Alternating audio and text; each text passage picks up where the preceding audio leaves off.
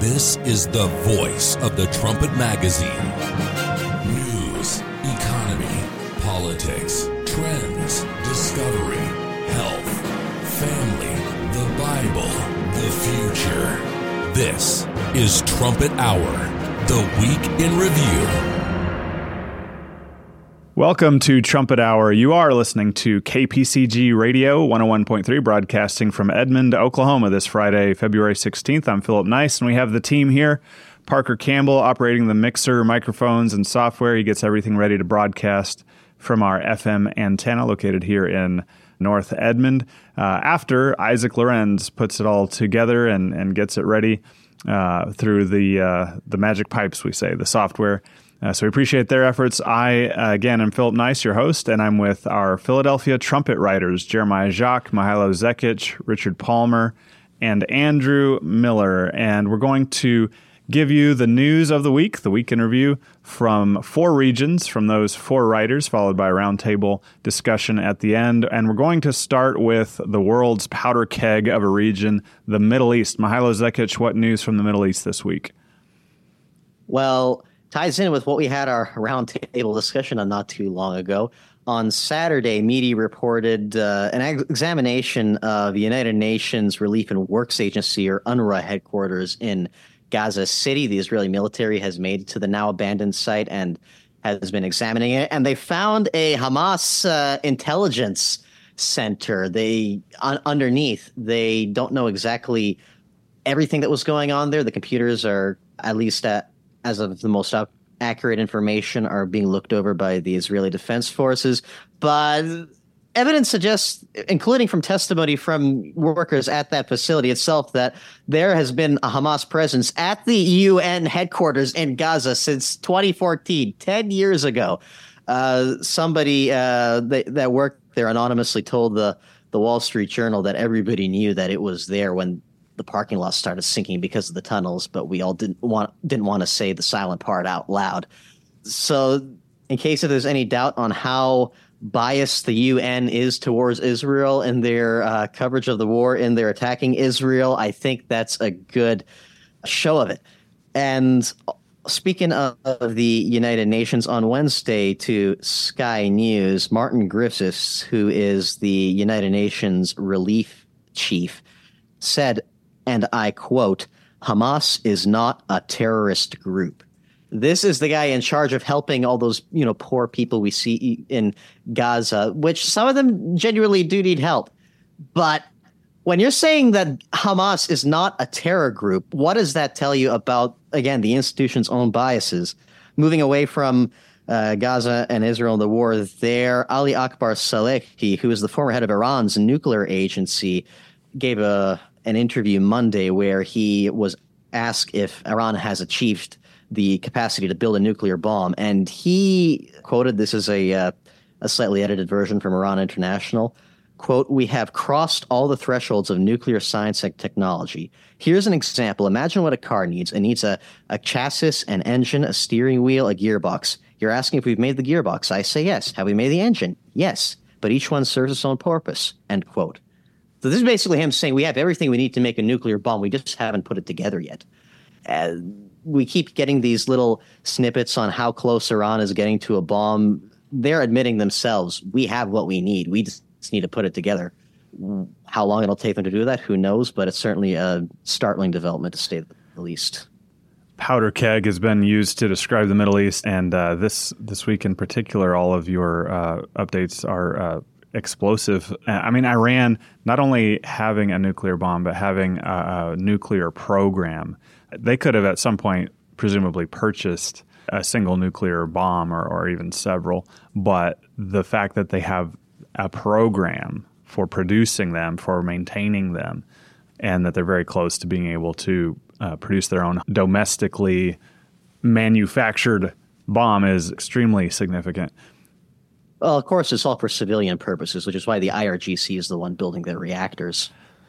Right. I mean, that, that's kind of a farce. Um, their claims of of what their nuclear technology is for, in the same way that the United Nations is becoming such a farce. I mean, you connected the United Nations bias in Gaza to say something as egregious as Hamas not is not a terror group. As you were saying that, I finally connected that with the United Nations bias in the General Assembly in New York, right? All the resolutions that they pass that are so strangely biased toward Israel. I read a draft of Mihail's article for the next edition of the Trumpet, thetrumpet.com slash subscribe. And he gets into that uh, topic on the United Nations. Again, that's thetrumpet.com slash subscribe. Mihailo, what's the main story that you want to bring us from the Middle East? Well, our main story may seem a little bit like, like old news, but I mean, that's only because most other parts of the world routinely don't have bombs going off in their borders on Wednesday, there was a bit of an altercation between Israel and their other terrorist foe, or at least other major imminent terrorist foe, Hezbollah, in the north, in Lebanon. Uh, at least 11 rockets were fired from Lebanon and hit uh, an Israeli Defense Forces base, which killed a soldier the IDF responded in kind and struck what they called the sources of the fire, and then they carried out air uh, attacks with their jets over Lebanese territory. And of course, it's also should be mentioned that civilians uh, died in the Hezbollah attack as well against Israel. And then just Thursday, there was a senior Hezbollah commander uh, that was killed by the IDF in Lebanon. This would be Ali Mohammed al Debez, who was a member of Hezbollah's elite Radwan force. And according to Lebanese media, he was actually their liaison between Hezbollah and these Palestinian terror groups like Hamas. And, appar- and apparently, not that long ago, he had a uh, another assassination attempt on him. He's no small figure. We are obviously seeing a lot more of these tit for tat exchanges between Israel and Hezbollah at this point, Hezbollah is more powerful than the Lebanese army itself. Everybody's worried that this is going to spiral out of control into another war. Israel says the condition for there not being a war is for Hezbollah to abide by UN resolutions and go 30 kilometers or 18 miles north of the border. They're not doing that. So a little bit more of the same, but it is escalating. And people are wondering when is this escalation going to stop? When is everything going to fall apart? And we're actually going to see Israel invade Lebanon or vice versa? We don't know the answer to that yet, but the fact that neither side is backing down certainly is not a sign that things are subsiding. Hezbollah, of course, a very powerful uh, terrorist organization right there on the uh, the northern border of Israel, and also has a pretty good amount of political control in in Lebanon it seemed like it has seemed like Lebanon and, and Hezbollah specifically has been on the verge of joining in on the murderous attacks on Israel on Israel, both soldiers and civilians, for some time. But it's almost like it's in suspended animation. Um, is that just it? Do you think that's just its strategy, or is something else kind of holding it back, or or is it just biding its time? Well, our editor in chief has spoken about Hezbollah getting nervous about foreign intervention in this war, specifically Germany. Germany has certainly taken a very active push against Hezbollah, specifically not intervening in the conflict. There are some other considerations as well, especially considering how fractious and impoverished and absolutely unstable Lebanese society is. Hezbollah is the most powerful group in Lebanon, but by no means the only ones the uh, Lebanese forces or LF that they're a um, a Catholic a militia. They're historically not friends with Hezbollah. There's of course the Lebanese army itself, which on paper is supposed to counter Hezbollah's power. If Israel were to invade, I couldn't say for certain which side a lot of these other armed groups would take, but everybody and their dog knows that everything that's going on in in Lebanon on the border right now is Hezbollah's fault everything that's going on with Lebanon's horrible economic situation about how there's been no justice brought in because of the 2020 Beirut blast. That's all Hezbollah's fault. Everybody's sick of them. And an Israeli invasion to remove Hezbollah would be a pretty good excuse for some local forces to start staging a revolution themselves and get rid of them. There's a lot of unknowns with this. Hezbollah obviously keeps a lot of what they know secret, but Hezbollah, while they do have a lot of firepower, their hold on, on Lebanon itself is a lot more precarious than many people may think. And our editor in chief uh, has fo- put a focus on this particular instability in Lebanon. He said before that we can't expect to see a civil war coming into Lebanon at some point. All the pieces for that to play out are there. There just needs to be a catalyst to get the spark going. Israel deciding that Hezbollah is way bigger of a threat than Hamas. Look how much problems Hamas has given us. We need to start taking the word of the terrorists now. That could be a very, very big catalyst for this kind of thing. And the reason we expect ultimately a civil war to happen and Hezbollah to lose control or at least fundamentally change the way it governs Lebanon is because of a prophecy in Psalm 83. Uh, that prophecy discusses a lot of Middle Eastern groups coming together to blot out the name of Israel so it's no more in remembrance. We know it's a prophecy because those particular peoples, and for that purpose, have never come together in either secular or biblical history.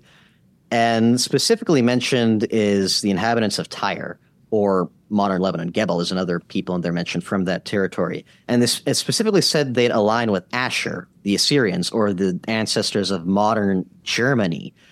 Hezbollah, as I just mentioned, Hezbollah is not a friend of Germany right now. Germany's not a friend of Hezbollah, but Hezbollah is on Germany's mind. Lebanon is on Germany's mind. And if something were to happen in there, it wouldn't be too hard to see Europe, Germany, these other outside powers getting involved and getting rid of Hezbollah once and for all, claiming Lebanon in some way or another for themselves. Or Hezbollah could come in with their tail between their legs and decide they want a new master aside from Iran. It's there's a lot of unknowns that could go a lot of different ways, but that's ultimately the trajectory we're watching to see. And this brewing crisis on the Israeli Lebanon border is a pretty good excuse for it to happen. If our listeners would like to learn more, I recommend they read our editor in chief's booklet, The King of the South. That's The King of the South on thetrumpet.com. It covers Hezbollah, it covers Germany, it covers Israel, and a lot more. And it's the one stop shop for understanding the Middle East today.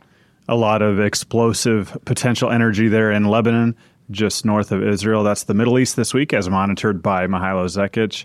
And that was the trumpet.com slash subscribe that I mentioned earlier to get your free subscription, always free subscription to the print edition of the Philadelphia Trumpet, the trumpet.com slash subscribe, as well as the trumpet.com slash library. That's where you can scroll down and find the King of the South that Mihailo mentioned there. And I'll also put in the show notes this article that he kind of touched on there from October 2020 the Beirut blast catalyst for biblical prophecy. Because one of the unique things about the trumpet is that the old news is more relevant and not less relevant. most uh, most news organizations you're going to follow the the newest news is what you want, um, and that's why we bring you the week in review, of course. But uh, with the trumpet, you'll find that the older certain articles get, the more interesting they get because they they become even more relevant. That's one of them the Beirut blast catalyst for biblical prophecy.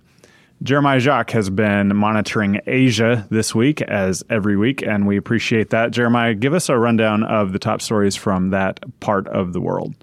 Sure, yeah. Well, first, Russian political activist Alexei Navalny died in prison today at age 47.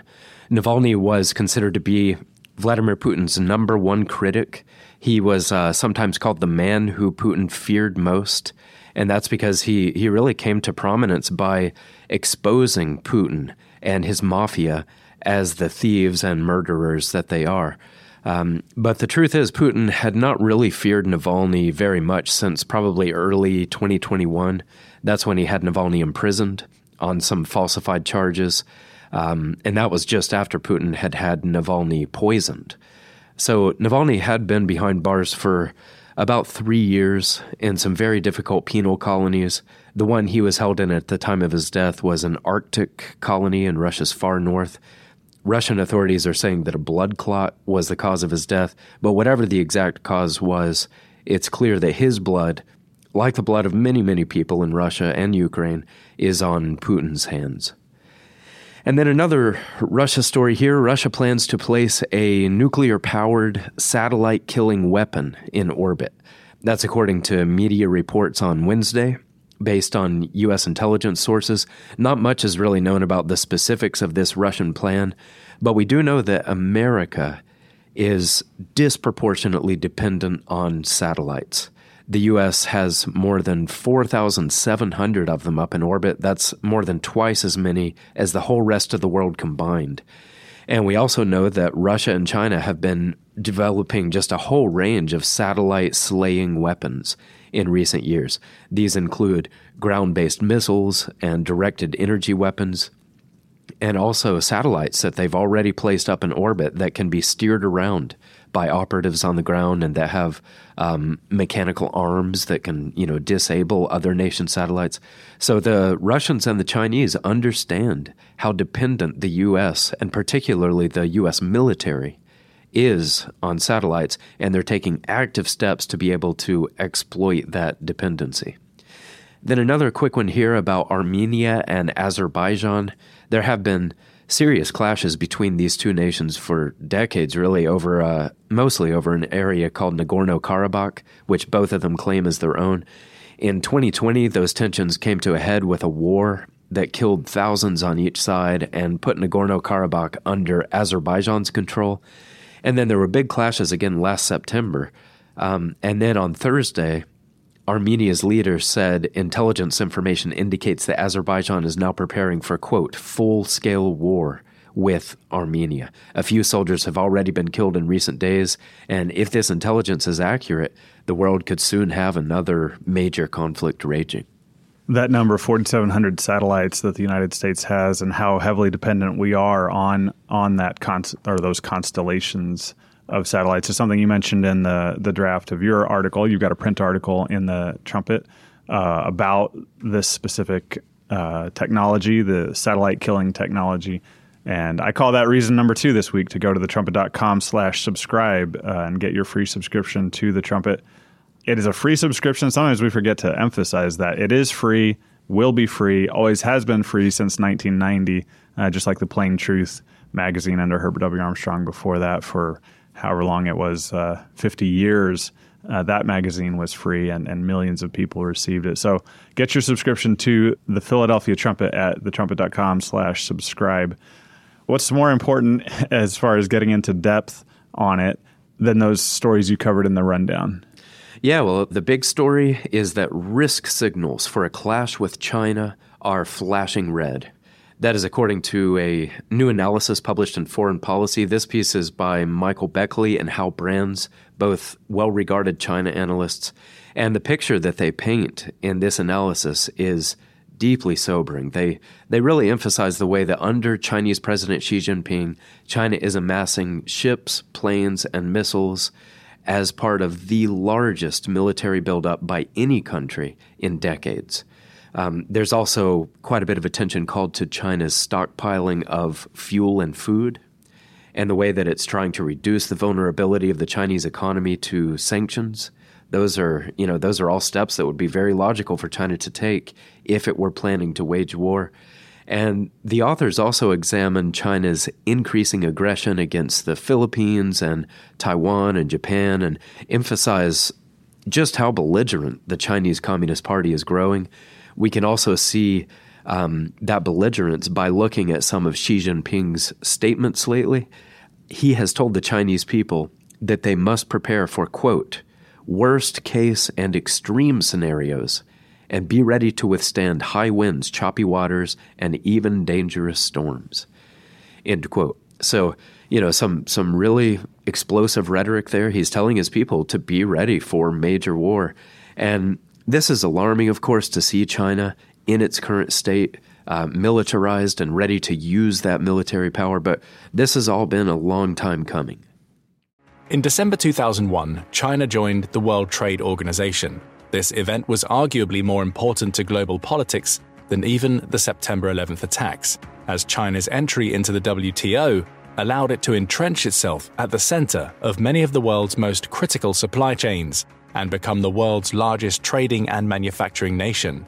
Beijing took advantage of the vast wealth accruing to its coffers to spend much more money on its military. That was China analyst J.M. Carpenter there. Um, and he's showing that really it was the United States that empowered China to become the formidable military power that we see it as today just by inviting it into the World Trade Organization all the way back in 2001. And of course, in the years since then, the Chinese have grown dramatically more capable militarily and dramatically more committed to using all of that power to push against the global order and end the era of U.S. dominance. And I'll just read a, uh, a quote here from the ending of this foreign policy piece. It says, A powerful but troubled China is heading in a bad direction. It will take all the strength and sobriety the United States and its friends can muster to prevent a slide into war. So it's a sobering picture that's painted here, and it shows that serious conflict could be much closer than most of us would think. And that's, I think, the main thing to understand is is everything is so comfortable. It seems like things will just keep going on forever. Um, you you can't ignore the fact that the world's largest country by population is making these these types of preparations and and and not understand that the the way things are now is about to change. I mean, that's that's the least controversial thing I think I could say, and yet human nature, you know, we just we just kind of uh, want to stay comfortable and want to want to think that everything is going to keep going on the way it is, but it it just isn't. Yes, very good point. And Trumpet editor in chief Gerald Flurry has called a lot of attention over the years to China's military buildup.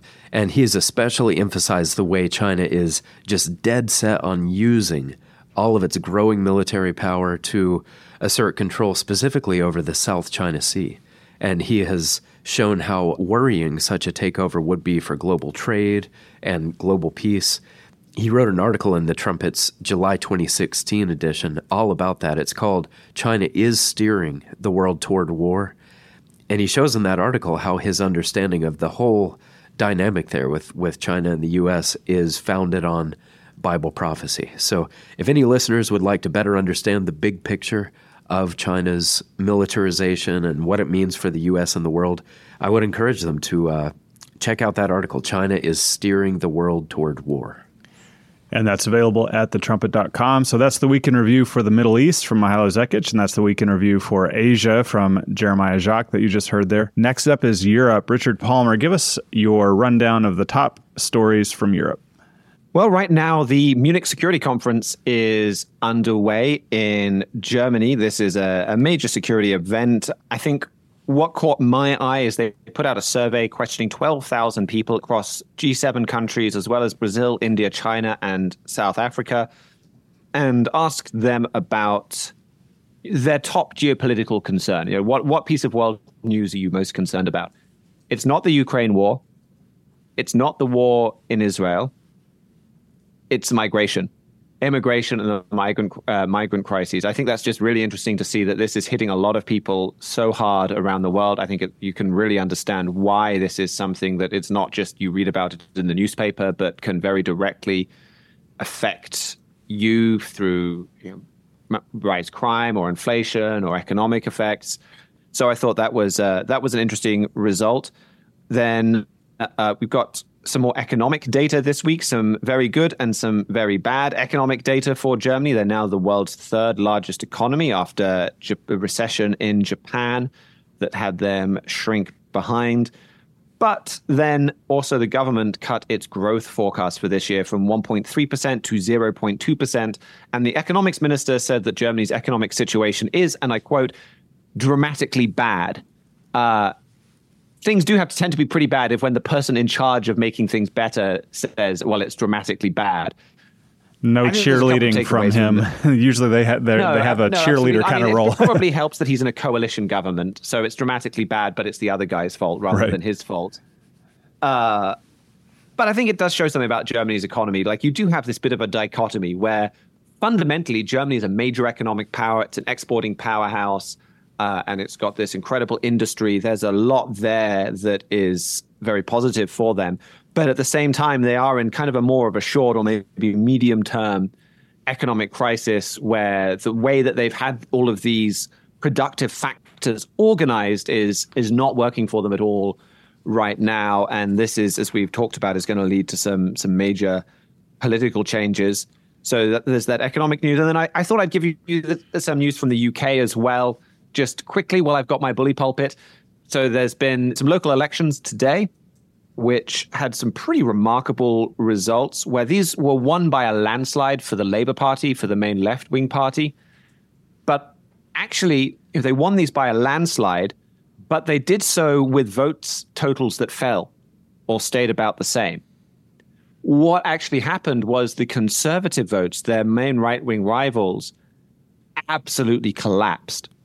I think for one result, it was somewhere in the 30,000s down to like 8,000. Wow. You know, just the people on the right didn't come out. And I think you look at Britain's government and you understand why.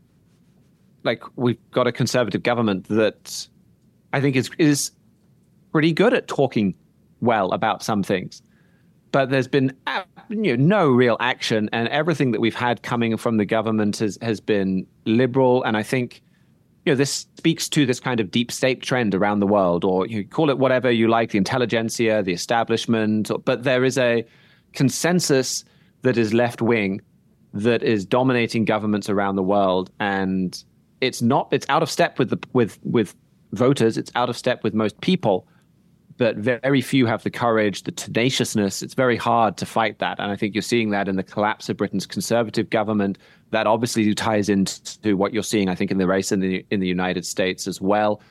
We've been forecasting the return of Donald Trump, but we talk about well, it's God using Donald Trump. Like this is it's such an ingrained liberalism that's bringing some the society down. It takes God using someone, and that's why he is is able to be so successful. And an, an example of this in terms of this ingrained leftism, also from this week, there has been a lot of talk about the British Army. There was some pretty big exposés about the left wing infiltration of Britain's armed forces, where they have uh, just completely adopted this kind of homosexual agenda. There were posters in the Royal Navy encouraging people to to pay attention to LGBTP TTQQIIAA plus. And you're issues. not joking. That's, no, no, that, that's that literally, literally the acronym says. from the Royal Navy poster. Uh, somebody said that the, the only time they ever saw a senior instructor kind of lose their cool was when somebody used the term rifleman and then they got absolutely chewed out because that's a, a gendered term. Soldiers have to go to manual uh, diversity, equity, and inclusion, uh, mandatory diversity, equity, inclusion training. They're warned against microaggressions. They're told to introduce themselves with their pronouns. Uh, so even even this government area that you would have thought of all parts of the government would be most resistant to this kind of nonsense because they have a very practical job to do is being taken over by this. And this is the British armed forces. I mean, you point out you pointed out earlier the divide between the the government governments plural and this kind of establishment, this kind of uniparty, as uh, Trumpet Daily presenter Stephen Flurry calls it, and uh, and others have called it, where there's this liberalized leadership in in all these different countries that's forcing it on the population that does not want it. And you have to ask, like, where where does this come from? How do these most radical elements become so dominant? How how has this happened? Um, you mentioned the British military, and uh, you've mentioned the German economy. Uh, your main story I see here from your notes involves both the uh, the German economy uh, and what it's able to do, and the German military. That's right. I think we've seen a pretty big turnaround this week for Germany's military it's a big week for this trend that we forecast of the rearming of Germany. So Germany is now finally spending 2% on its military, this 2% of its GDP. This is what uh, so incensed Donald Trump for many, many years, where NATO has this minimum. Everyone, as part of this defense alliance, is meant to spend at least 2% of their economy on their military. Germany hasn't done this for years. They spent years cutting it. We made a big deal about it, I think rightly so, when they stopped cutting and they start boosting their budget, and now they've finally hit two percent, and they've pledged that they want to raise this further. That they want to treat two percent as a as a proper minimum. Uh, they, they've generally been slower on on some of these promises than they've said they would be. So we'll have to see on that. But this makes them the biggest military spender on Europe. Like you look at what a two percent Germany consistently spending two percent on their military. You, there's the potential there to outspend Russia. I think before Russia was kind of really involved in the Ukraine war, a Germany spending 2% would be spending more than Russia was. I mean, Russia's now actively involved in a war. I don't think that's the case anymore. But you'll, I mean, look at how much what Russia is doing shakes the world. and you would have Germany spending more on their military than Russia. And this does, I mean, this is why a lot of European partners were not necessarily super keen on Germany spending 2% or pushing them, even though they were meant to as part of NATO, because this is a Germany that spends more on their military than France. And France gets a lot of its leadership of the European of European military policy because they're the biggest spender. They're like, okay, well, we spend more on this than everybody else. So you, you, you should listen to us. You, this is Germany starting to become the one that, that calls the shots for all of Europe militarily. So that's an important change. You also had this week Rheinmetall opening a new munitions factory in Germany. And I thought what was interesting is this was attended by the German Chancellor and the uh, the Danish Prime Minister. So there's a European dimension to this. And he said we must move from manufacturing to mass production of armaments. That's from German Chancellor Olaf Scholz. And you are seeing a, a massive change in the output of shells as a result of this. So the United States pre the Ukraine war was making kind of tens of thousands of shells a year. I think the figure was around 70 or, or 80,000. Europe was making much more than that. It's it's a bigger bigger place, but you've got this one factory is meant to produce 200,000 shells per year. Europe uh, or Rheinmetall was producing less than 100,000 shells a year before the Ukraine war. They aim this year to make half a million shells. And going back to this Munich Security Conference, one of the hot topics that people will be talking about that Olaf Scholz addressed just even a few minutes ago is nuclear weapons. The chief reporter for Bild this week wrote an article called Of Course Germany Needs Nuclear Weapons. Uh, the Economist had an article this week. Europe must hurry to defend itself against Russia and Donald Trump. You know, they're boosting their military spending, they're boosting their ammunition production. This becomes the next big question. We've got Russia, as we heard about from, from Mr. Jacques, putting n- nuclear powered missile or, or weapon systems in space. So Europe is thinking about, well, do we need our own nuclear missiles? And that discussion is becoming more and more heated. I think the chancellor indicated that he, he didn't really want German nuclear weapons today. But the fact that you know, German chancellors have avoided commenting on this for years, it is the hot button issue uh, within within Europe. Rheinmetall, obviously the the massive manufacturer of munitions, ammo, we- weapons platforms. It's like it's the German Lockheed Martin. It's the German Raytheon, massive uh, and important military manufacturing group. And to have the chancellor speaking there just underlines the fact that, as you brought out uh, numerous times, that the German government uses its strong economy, its technological expertise, and specifically its weapons manufacturing capability as foreign policy. So to have the chancellor there at the opening of a factory, just uh, of a weapons factory, just underlines that fact. And and now we've got the third biggest economy in the world spending its way to become the biggest military in Europe, exceeding France. And, and and you get the sense that they haven't even gotten started yet. Like what Germany has the potential to do is, I, I mean, they're they're a great people in, in so many ways, and and they can do great things, powerful things, things that affect other countries. It's been very quiet in Germany for most of our our lifetime, and you just begin to glimpse what Germany could do if it really wanted to. And it seems like, uh, especially with Russia breathing down its neck, it's getting more and more motivated. And that's not even to mention the fact that that Germany has also tied in other parts of other European militaries to its military. So uh, definitely something to watch there coming out of Germany. Yeah, I think that's an important point you make. Just even about you know, Germany, like what they can do together with Europe. That was another aspect of the nuclear debate this year, where Christian Lindner, the German finance minister, yesterday he called for France and Britain to extend their nuclear umbrella over all of Europe. So you'd kind of, rather than Germany itself getting nuclear weapons, you create a kind of combined European nuclear umbrella, and maybe Germany would pay some money towards that or, or something like that. But yeah, you can have some of these things happen without Germany having to do it themselves through this Europeanization. And I think your point as well about this is only just getting started. I mean, certainly you talk to Boris, you listen to Boris Pistorius, the German defense minister. He's very clear that he sees the two percent that they're spending right now as totally insufficient, and he wants a lot more.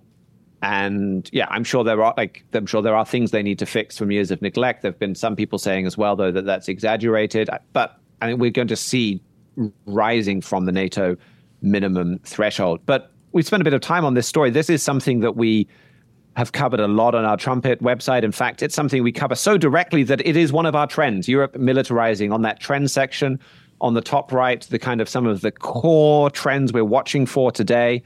And uh, if you click on that, we have an article that explains exactly why we're watching that, that gives you a rundown of European unity. But if you kind of scroll through that article and get towards about halfway through, it brings in, well, why the Bible prophecy? Why this was something that Herbert W. Armstrong said. 1978, for example, the Europeans are far more disturbed about their safety and relying on the United States military power to protect them than Americans realize. Europeans want their own military power. They know that either a political union of Europe would produce a third major world power as strong as either the United States or the USSR, probably stronger. And then goes through a lot of Bible prophecies that, you know, Revelation 13 that talks about this empire or a beast in biblical prophecy. And people's response is that to that that empire as well, who is likened to the beast? Who can make war with them? Like militarization is a signature characteristic of this European power, and it's brought out in prophecy after prophecy. So this is one of the most important things that we're watching for it to develop, uh, and that article takes you through many of those prophecies. That's the trumpet.com slash trends. I've, I've said before, perhaps the most underrated part of the trumpet.com. I've been pointing to different parts of the website here today, but the trumpet.com slash trends and look for the trend on Europe militarizing. And remember, this is all happening. That special hundred billion military fund that we didn't even get to, uh, the the discussion, as you say, of possible European, possible German nuclear weapons. All of this is happening with Chancellor Olaf Scholz, right? He is not a war hawk, you know, modern emperor. You know, he's not even a Boris Pistorius. He's mild mannered German chancellor, if I can put it that way. And another thing that we're looking for is for the leadership of, of Germany and, and of Europe uh, to to fall to someone who does have ambition, who does have uh, the will to to wield uh, what it is that Germany and, and Europe are building right now. So that is your week in review from Richard Palmer, a world worth of news just in Europe. Now we move on to Anglo America and an update from Andrew Miller. The United Kingdom actually entered an official recession this week after a steeper than expected fall in gross domestic product. A super PAC backing United States President Donald Trump reported that inflation is up almost 18% since Biden took office 36 months ago. And House Republicans impeached Homeland Secretary Alejandro Mayorkas over his handling of the border crisis. That's actually the first impeachment of a cabinet official in almost 150 years. Immigration. Uh, Mr. Palmer talked about how uh, at the Munich Security Conference, of all the the problems that are boiling across the globe, uh, the one that was on everybody's lips was immigration internationally, uh, and, and now we see it reaching crisis in the United States, where we were apparently able to deal with uh, I don't know how America has sustained the crisis that it's that it's been that has been rolling at the southern border for as long as it has. Uh, finally, some kind of move there to uh, hold someone responsible for what, what's happening there at the border. Um, and I think we've covered that on, on the trumpet.com as well. I think you've written on that. Uh, what's your main story from Anglo America? Yeah, it's an interesting one because actually, according to opinion polls, immigration and inflation, the two things I just mentioned, are the things Americans are most concerned about on the political scene right now.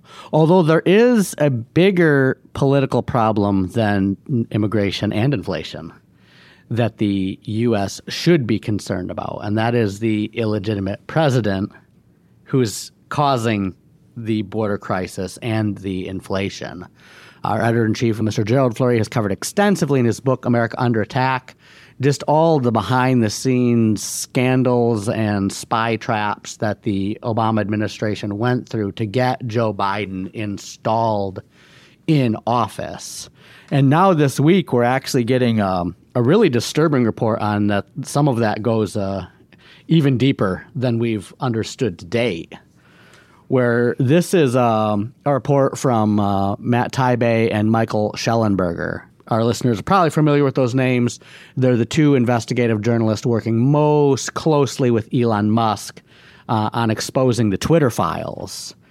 But they've actually had uh, multiple anonymous sources tell them that the United States intelligence community, primarily the Central Intelligence Agency and its former head, John Brennan, were using foreign intelligence agencies to spy on Trump advisors long before January 2016. So even before Trump won the 2016 election, um, him and his campaign. Uh, this report says that John Brennan had specifically identified 26 members of the Trump campaign uh, for illegal surveillance.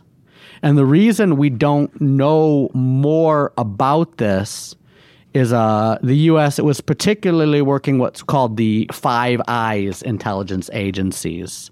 The Five Eyes intelligence agencies are our own, the United States intelligence community, but also um, the uh, United Kingdom spy agencies, Canada's spy agencies, Australia's spy agencies, and New Zealand's spy agencies uh, to survey uh, Donald Trump. And there's there's an important reason he'd do it that way. Our editor in chief's article, Treason in America and Britain, he points out another thing that happened six years ago where uh, Fox News senior judicial analyst Andrew Napolitano was temporarily kicked off the air in 2017 after he claimed that British intelligence officials spied on Donald Trump on behalf of President Obama. Uh, and um, I actually looked up the Napolitano clip of him explaining why they're going to do that. So we can play that now.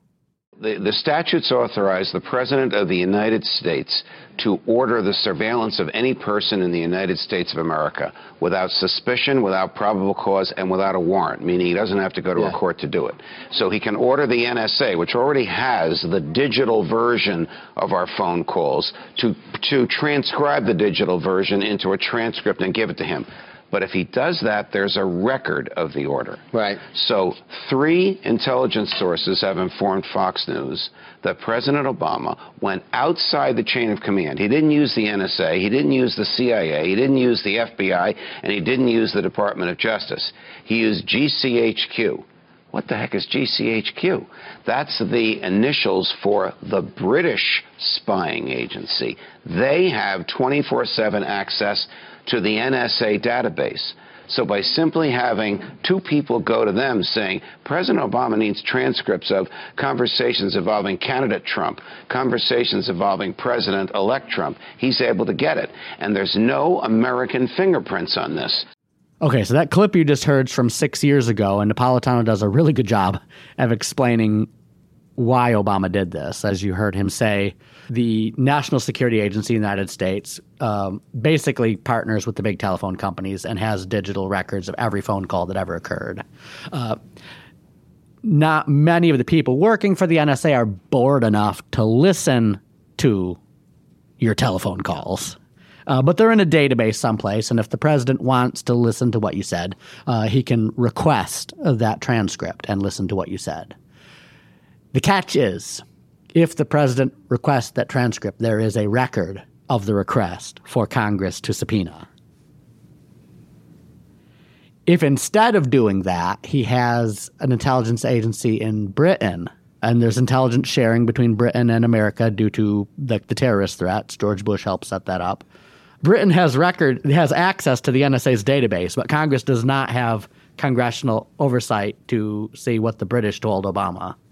So if you have the NSA do it, we have a congressional record. If you ask Britain to do it, uh, Obama can read it, uh, and Congress, you'll never know. The, the only way you'd know is if these anonymous sources are talking to Andrew Napolitano, Matt Taibbi, and Michael Schellenberg that that's what happened. And of course, there's people who dispute that's what happened. But I, I think uh, I think the extent of the corruptions in the Twitter files makes it very likely that Napolitano was right and unjustly kicked off the air that like Obama was working with British intelligence to spy on 26 members of the Trump campaign, and Congress cannot get the records because it was not the NSA who did the transcript. I remember Trumpet editor in chief Joe Flurry talking about uh, GCHQ, Government Communication Headquarters in the UK, and Barack Obama's connection to them, using them for that purpose back probably around that time. I mean, that's something that he pointed to. And as you said, the larger role of Barack Obama in, in the United States is covered in America Under Attack, as you mentioned. So it's been interesting to me that uh, since I've learned about the Five Eyes intelligence sharing agreement that it's the United States, the United Kingdom, Canada, Australia, and New Zealand. This just another maybe subtle indication that there are brother countries who trust each other to some degree they happen to be descendants of ancient Israel. Like we've talked about over and over, that the United States, the United Kingdom, Canada, Australia, New Zealand, and some others, you can trace their ancestry back to ancient Israel. And uh, to me, that's just an interesting uh, example of that Five Eyes intelligence alliance. An interesting observation, which which also shows just the the far-reaching um, influence of the Obama administration is because of these brotherly bonds between these five nations. Uh, he he has influence over the intelligence agencies of other Israelite nations. Uh, actually, uh, our editor in chief wrote an article all, about three years ago, almost four years ago now, in 2020, t- uh, titled "Treason in American Britain," which I just mentioned, where he actually cites investigative journalist Andrew McCarthy's book Ball of Collusion that London was the nerve center for Russiagate. That's a quote. Uh, and then goes through uh, in some detail about uh, Andrew Napolitano being kicked off Fox News for saying that um, British intelligence was involved in Russiagate. So we're now getting more confirmation from the Twitter files people that is indeed the case which really just highlights the title of that article, uh, "Treason in America and Britain." In that, like, if you're this Five Eyes sharing network was meant to protect us from Islamic terrorists primarily and other threats.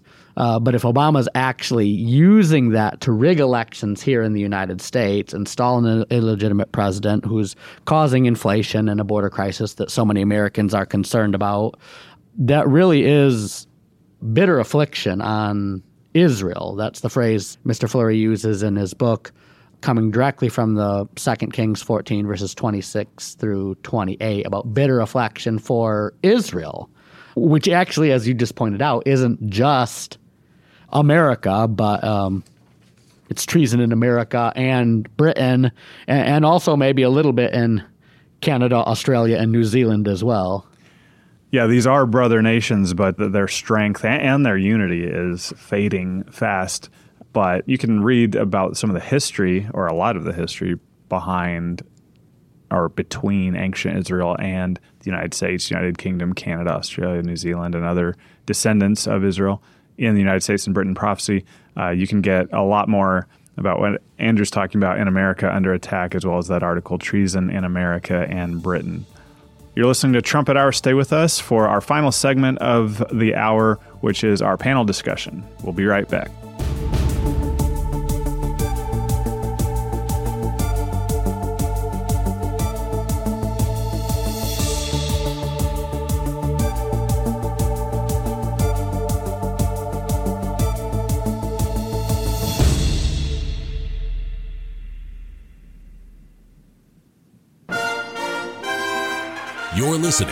Trumpet Hour, the Week in review.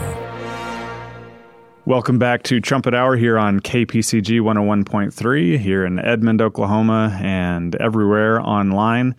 Uh, you can read more about what we've been talking about so far in the show at thetrumpet.com, and you'll see some of these names Richard Palmer, Milo Zekic, Jeremiah Jacques, and Andrew Miller uh, in the bylines there. Uh, they keep up with these things throughout the week. And we're going to have a panel discussion here at the end of the show we mentioned earlier. And the theme of this discussion is Watch Jerusalem. It's a geostrategically important city, even though it doesn't seem like it is. Things have been heating up there in Jerusalem, in Israel, uh, for the past few months. And Mihailo, can you just give us an update on on what's going on in Jerusalem and, and, and Israel right now? Yes, well, obviously the October 7th massacre happened. Well, we can start there uh, with about roughly 1,200 Israelis killed, most of them civilians. Thankfully, the Israeli death toll hasn't gone up too much since then. There's obviously been, give or take, 300 more casualties since then, most of them uh, Israeli defense soldiers, but obviously there's a few hostages that have died in the meantime as well. With Hamas, of course, the health ministry says there's 30,000 people dead. Right now, with the situation on the ground, Israel is rapidly gaining more and more control. This obviously just because soldiers are walking through a street doesn't mean that the neighborhood has been clear of terrorists or that everybody's on their side or that they couldn't get pushed back to the mob popped out. But for the most part, Gaza City, the capital, has fallen. Again, there's still pockets of resistance, but as I mentioned earlier, they've even gotten to the old UN headquarters now. Han Yunis, that uh, biggest city in the southern Gaza Strip that everybody was talking about not that long ago. There's still fighting going on there, but that front is rapidly getting consolidated. The big place that Israel is worried about right now and is trying to get control is Rafah. That's another city that that has been on people's radar for a while now. It before the war, it had about 250,000 people because of all the refugees that have streamed in there from the rest of Gaza, most statistics say at least a million, probably more than that. Rafah is the border town in Egypt. And the big worry, especially from Egypt's side, is if Israel comes in, well, first off, are they going to start uh, getting mass civilian casualties? And B, are they all going to start streaming into Egypt? I actually just read this morning that Egypt's building s- their own border wall uh, to stop uh, their migration crisis. It's more of like, a, I guess, a, a, fort, but it's right next to the. Uh, uh, the border that can accommodate over 100,000 people, and they're building that basically overnight. So they're pretty nervous. Israel, for their part, saying they're they're coordinating with with Cairo with the Egyptians on how to deal with this. They say they're going to invade. That hasn't happened yet. Obviously, it's not just Gaza where this fighting. We've mentioned Lebanon earlier. There's been clashes in the West Bank. Hamas's popularity is growing in the West Bank, and we're seeing this spill over into other areas like Yemen and some of these places. So Israel, for its part, is consolidating its ground in Gaza, but the wider Middle East threatens to become a maelstrom of, of chaos of its own because of this. And that's a good point there at the end because, Richard Palmer, there are other places where there are displacements, there are other places where there's urban warfare. There are other places where there are tensions between religions and open conflict and killings and war. But we exhort listeners to watch Jerusalem specifically and Israel specifically, more so than some of those other conflict zones. Why is that? Well, one thing we do here with the trumpet is we bring a spiritual dimension to watching your news. And we really do try to emphasize, you know, understanding the spiritual dimension, understanding the Bible, understanding good and evil, and even just basic biblical truths about the human mind and the way that it operates are absolutely essential to understanding world news. And if we're really going to get to the heart of what why why watch Jerusalem, I mean, it really is at the heart of, and you could say it's the spiritual capital of the world. Uh, it's at the heart of the message in the Bible. We have a book. It's called The Eternal Has Chosen Jerusalem. The very first introduction to that book is called Why You Should Watch Jerusalem. But it's called the Eternal has chosen Jerusalem. God has chosen Jerusalem for a specific purpose. But then you also have the Bible is very clear. There is an evil spirit realm. There is a real Satan, the devil, who hates what God is doing. And so if God has chosen Jerusalem, then he hates Jerusalem. And the result is the fact that it is at the heart of all this world's conflict. So that booklet says to this day, the city is at the heart of the world's thorniest political and diplomatic dilemma. It is a hotspot for devastating news caused by religious and political resentments, terrorist attacks, and other violence. It is a powder keg charged with nuclear potential. No other city is so fraught with international tension. Bible prophecy shows that events in this city will trigger a nuclear World War III. That alone is a vital reason to closely watch Jerusalem. God's eyes are fixed on Jerusalem, and ours should be too. Jesus Christ himself instructs us to keep our eyes to this on this city to observe the signs pointing to the climactic event of all human history, his second coming. So this is why there are so many profound news lessons to come from watching Jerusalem.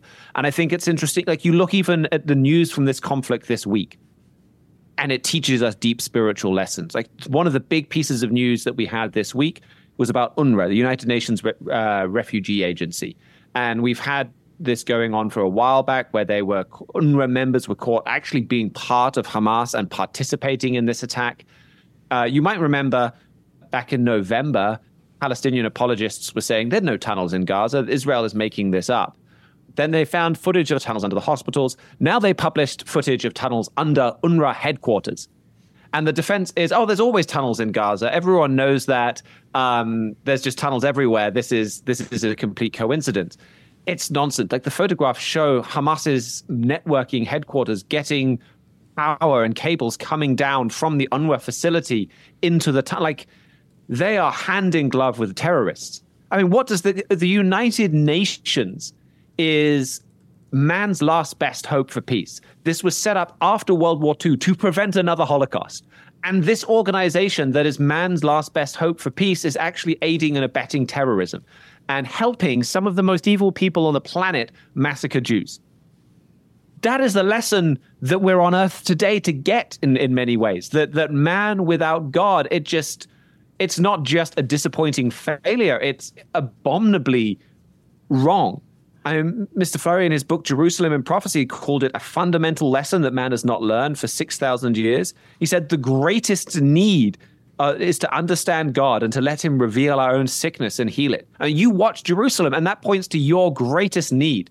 That without God, I mean, this is this is a United Nations international organization, but it's true for my life. Like if I'm trying to solve my problems, I'm going to be as flawed at doing that as the United Nations helping massacre, helping a pogrom against the Jews. Like we just can't run this planet ourselves and you see that watching Jerusalem like you do nowhere else. And then that that city has a vision of hope as well, though, about God then coming and filling that need, and this whole world looking to Him for what we cannot do ourselves. That's a great point. The Eternal has chosen Jerusalem as the title of a book uh, by Mr. Flurry, available at thetrumpet.com, free.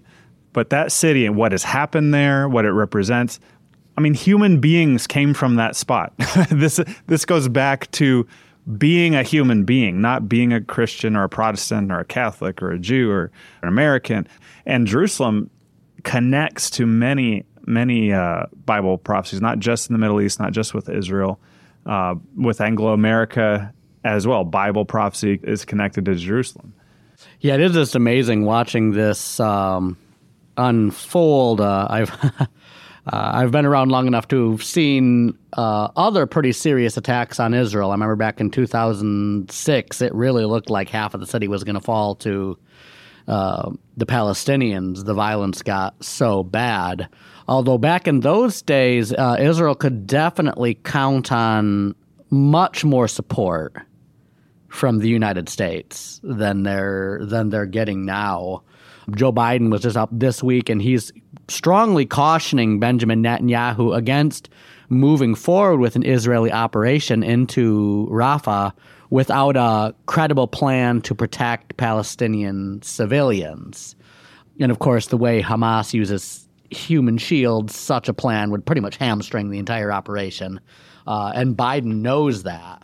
So, I mean, this is something that like Israel just can't operate with an American support under these type of conditions, which is a, a very prophetic thing that we've pointed to numerous times before, probably most recently in uh, our executive editor, Mr. Stephen Flurry's article, Betraying Israel in Its Hour of Need, which points to a prophecy in Isaiah 9 and verse 21 that says, Manasseh shall devour Ephraim, and Ephraim and Manasseh together they'll be against Judah.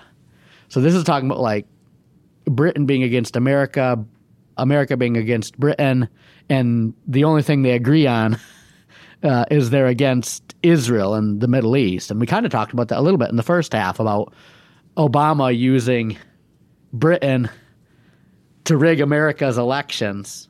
And now we're seeing America making official declarations trying to stop Israel from protecting itself.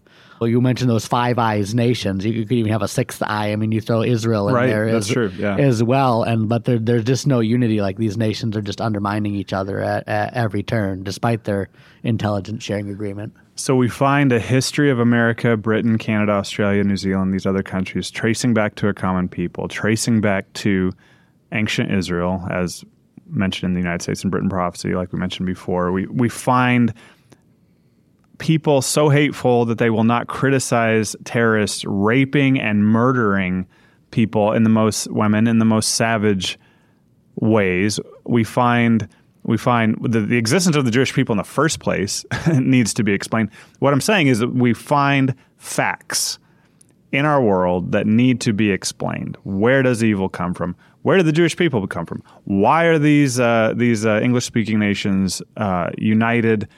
Uh, have been have been united in history and are now breaking apart. Uh, Where where do these things come from? And what Richard Palmer mentioned to you there is there is an explanation, and it really it's only logical to try to find that explanation. And so we'd encourage you to do that with uh, some of the books and, and magazines and articles that we've pointed to here in the show. That is all the time we've got. We appreciate everybody. We appreciate the panel, Parker and Isaac, as I mentioned before. We appreciate you most of all, though. We want to hear your thoughts. Our email address is letters at thetrumpet.com. Thanks for listening to the Week in Review. That's all the time we have. We look forward to being back with you next week on Trumpet Hour.